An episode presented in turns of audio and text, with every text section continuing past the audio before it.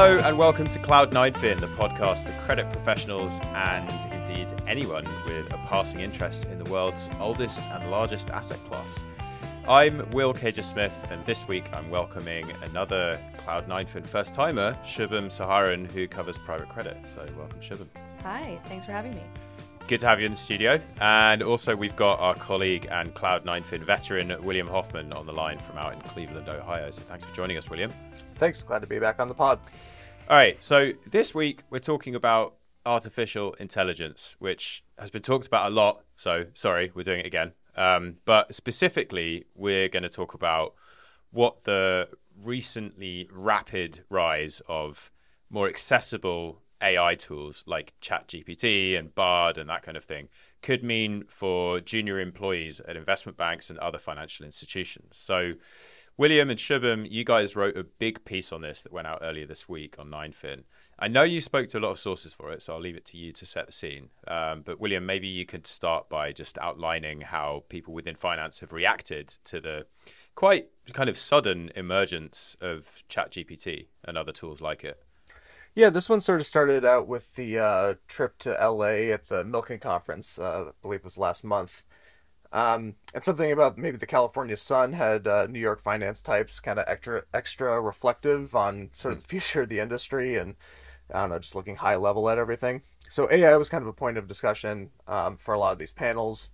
Uh, we had executives at uh, BlackRock and Carlyle uh, both said that they were sort of testing these like internal ChatGPT like systems um, on their own finance models. Um, that they, they seem to have good promising uh, you know, early results that they were gushing about at the conference. Mm-hmm. Um, and then, you know, we also started noticing it come up on earnings calls um, in docs. And so it just seemed like a good time to kind of dive into this world and see, you know, how folks on uh, on the other end are kind of feeling behind the curtains, uh, you know, behind all this uh, uh fluff of, of how promising the technology is. So, um, you know, from a high level, the answer is sort of that, you know, most people expect cuts to uh, junior analyst roles uh, you know, at banks, at investment firms. Um, but there's still going to be some sort of role for the analyst uh, in some capacity. The question is sort of what does that, what do those duties and responsibilities sort of look like going forward? Mm-hmm. Yeah, that makes sense. And so, Shubham, you spoke to a lot of junior bankers about some of the kind of uh,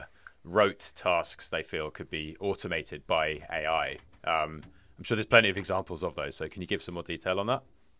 Yeah, so I think it's pretty typical, but a lot of these junior bankers spend most of their days formatting pitch decks. Mm-hmm. They're all hours of the night and day. They're moving around logos, making sure fonts, colors, text, picture sizes, those are all perfect down to the T of what um, their more senior managers want. Down to the pixel.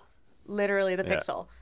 And so, you know, they're double, triple, quadruple checking numbers that are in a model. They're doing more of that auditing work. And so, what they're hoping is some of that gets automated and eliminated. Mm-hmm. Yeah, so a lot of bankers we speak to have their own war stories from their junior analyst days, kind of frantically running around getting pitch decks printed and bound and pulling all nighters to put together a presentation the weekend before a roadshow. And I'm sure some of our listeners may have seen that horrible episode of the TV show Industry uh, with a really tragic storyline about the pressure on junior bankers over tiny, often very trivial seeming details like font sizes or the formatting of bullet points and that kind of thing. And it's kind of interesting. We're now suddenly talking about all of that stuff that has been quite a fundamental part of the junior banker experience, maybe being automated. Right. And I think that's the typical, almost boot camp esque characterization nature that you hear about as your early years as a banker. You're at the beck and call of your associates, your VPs, every hour of the day. Mm-hmm. You're pulling those out all nighters. You're putting changes on spreadsheets. You're editing slideshows. And the detail oriented nature of the work, that's what's drilled into you. Mm-hmm. And so we had a chance to chat with a lot of those senior bankers as well, and they all the stories that they tell is how much of their early days in banking was taken up by one pagers and slideshows. And as one of them who's sort of gone through that experience and the gauntlet and come out the other side, it's often characterized as backbreaking work for the sake of giving someone backbreaking work. Mm-hmm, mm-hmm. And now there's a chance that all of that gets automated. Right. So if all that stuff gets done by AI, what could that enable these juniors to do with all of the time that they're potentially saving? Right. So I think what they want to be doing is eliminating some of those more tedious manual tasks and then freeing themselves up to do a lot more of the analysis. They want to be interfacing with clients, getting their hands dirty with the work and the decision making that they would otherwise be doing in their second, third year or beyond. Mm-hmm. Okay. Um, all right. So a few thoughts on that, but I want to kick off with this one, which is that this all sounds very promising, but there are also some funny stories and also some like you know pretty bad horror stories about the mistakes that tools like ChatGPT can make. I mean, people talk about how the AI often hallucinates facts out of thin air or just confidently provides answers that are actually totally false. Basically, you just you can't really trust this technology yet, and you have to sort of oversee it very closely. Um, so, William, maybe you can talk about some of these risks in the sort of finance space. Yeah, I mean, these AI tools, they're they're confident liars at the moment. I mean, one of my favorite examples that I saw was, uh, you know, Microsoft's AI chatbot on Bing. Uh, someone was talking with it basically and was asking for movie times for the latest Avatar movie, and they had a pretty like moody back and forth with the AI, who claimed it was 2022 that the movie hadn't come out yet, and called him. Uh, you know, he was just disagreeing with the guy the whole whole way through, and it was very lifelike and stuff. And so these are sort of like innocuous, you know, examples of getting facts wrong. But you know, these these documents are um, rely on these hyper specific details. Um, you can't get anything wrong. Any smallest detail could be um, quite quite monumental. Yeah, you de- definitely can't get a date wrong, right? exactly. If we're getting dates wrong at this point, you know, you know, what are what if you're trying to get like leverage levels or something? So, um, mm-hmm. you know, this is no different than any other technology we've seen today. Like, you know, my smartphone is pretty powerful, but it has its errors. You know, we still have editors here at 9fin. There's there's grammar check, but that's that doesn't really do the trick. So, um, you know, I think that's why most bankers are saying that there needs to be some sort of humor, human intervention still to, to check AI. Mm-hmm. Yeah, that makes sense. It's the kind of old adage of someone has to watch the machine and sort of tend to it and make sure it doesn't tweak out, um, which totally makes sense. But then again, so far, everything we've been discussing here about the implications of AI and finance is on the kind of practical side. Um, but I also feel like there's a philosophical side to this as well. Like if you think about investment banks specifically, um, just just to kind of like hone in on, on them for a moment. They, these are very large institutions, and for better or worse, they have a very specific culture to them. And during the pandemic, for example, there was a lot of debate about how the social side of banking culture, the kind of I guess you could call it situational assimilation that you pick up in the workplace almost by osmosis, just being surrounded by colleagues.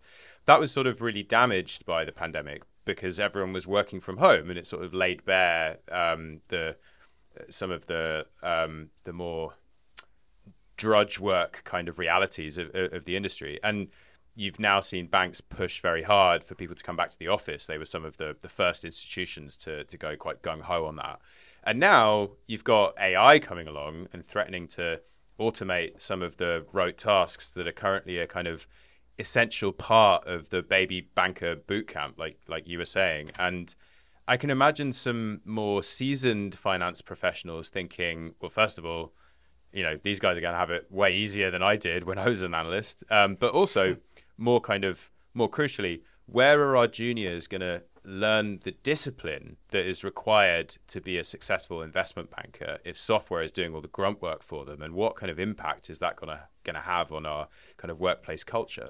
Yeah some of the more senior folks that i talked to were quite concerned about this. Um, they don't feel like the the next class needs to go through uh, the same rigors that they went through necessarily. These are going to be tools that help out um, a lot of these more junior folks, but they do feel that there's value in the basics. Mm-hmm. Uh, they feel that there's uh, you know value in going through these these steps and processes. So, um, you know, I think it's still a, a learning process. A lot of the banks are still figuring out like how to implement these trainings. They're going to have to change their their training models. It might not be so much of the the grunt work anymore, but they're going to have to figure out how to instill those same um, values and processes um, that make good senior bankers good senior bankers down the road and how to train them for that success. Um, I think they just uh, simply don't know what that looks like at the moment. Mm-hmm. Yeah, like like attention to detail, for example, is one of those values that we talked about earlier.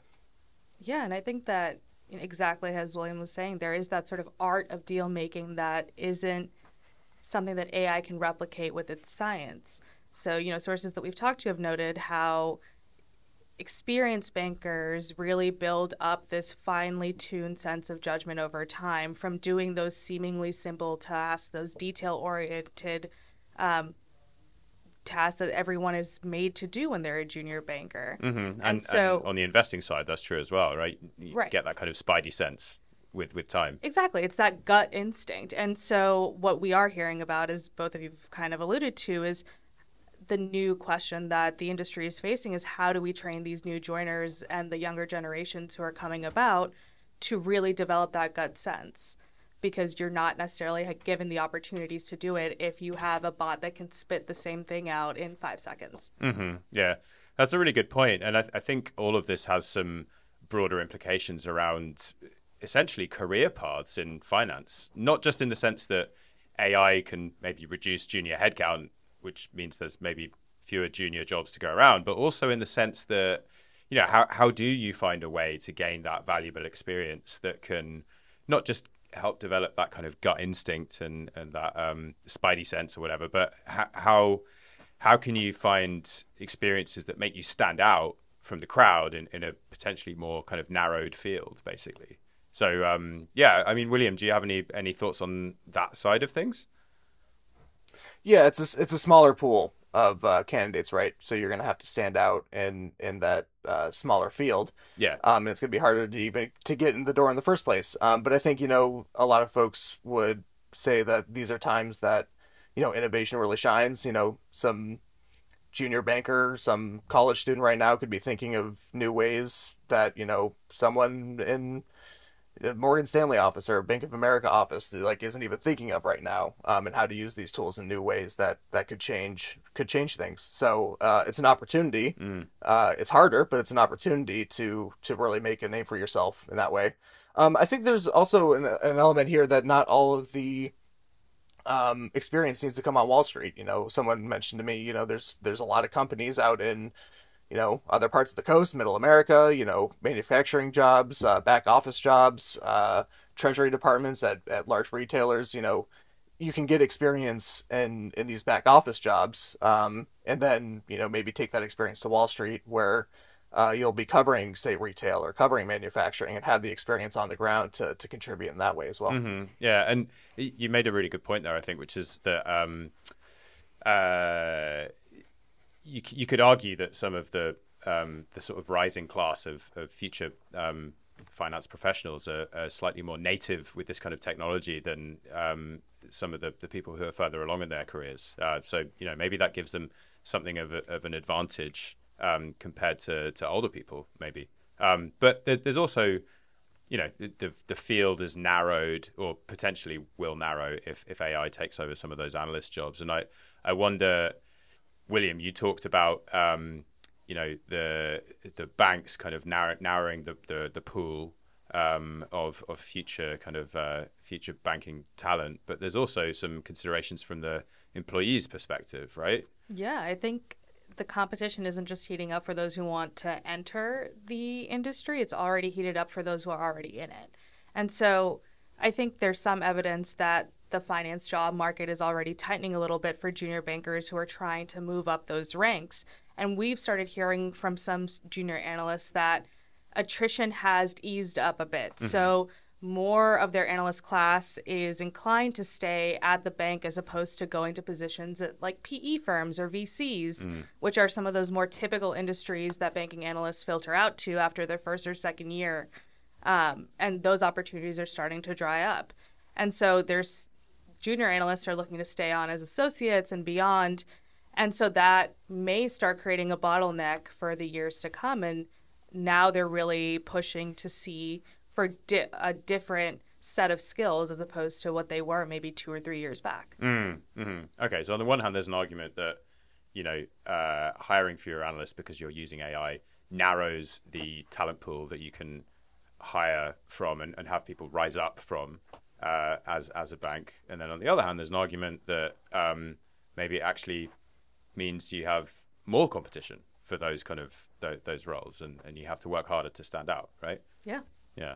Okay. Um, and then I guess you know we're talking about the sort of the banking side of things, like capital markets bankers, syndicate bankers, coverage bankers, that kind of thing. But there's also you know the sales and trading and that kind of thing, right? And we heard some interesting things about sales positions during during reporting for this piece. So what are some of the implications there? I mean, there was there was a fun anecdote in in your article around that.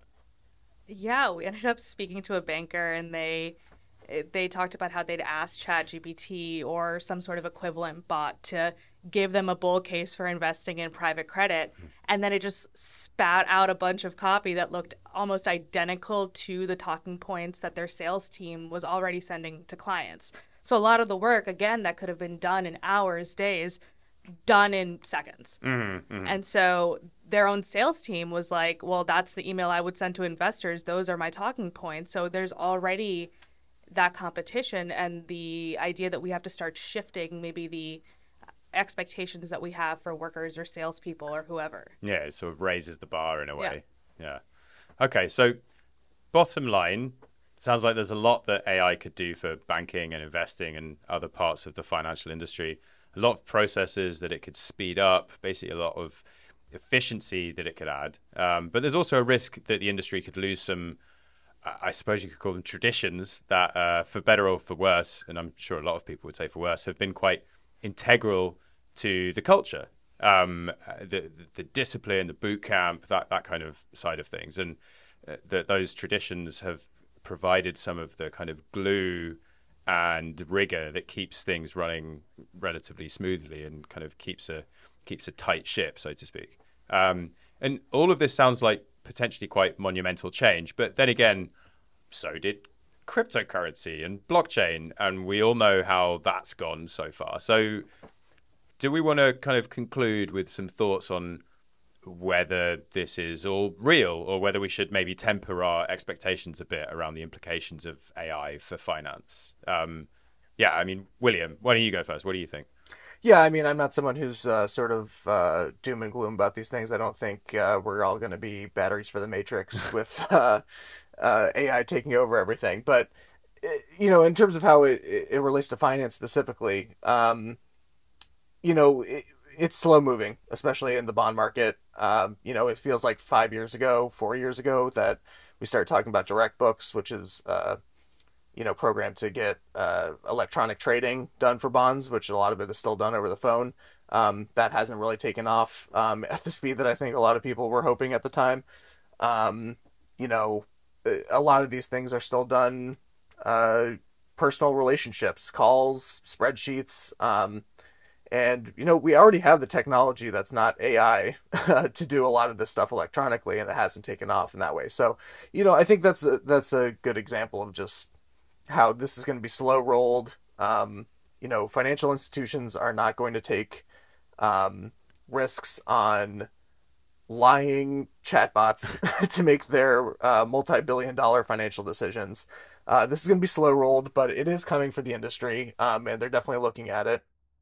Um, and you know they're going to try and do it thoughtfully, uh, and you would hope so. And, and we'll we'd hope so, and, and we'll we'll see where it goes from there. But I think it's going to be a slow roll and uh, you know they'll do it thoughtfully. Mm-hmm. And Shubham, I mean, you, you cover private credit, right? Even even more relationship based than the you know the sort of broadly syndicated credit markets. So I wonder I wonder what AI means for, for that industry. Can you just um, can you can you have a chatbot make um, key relationships for you?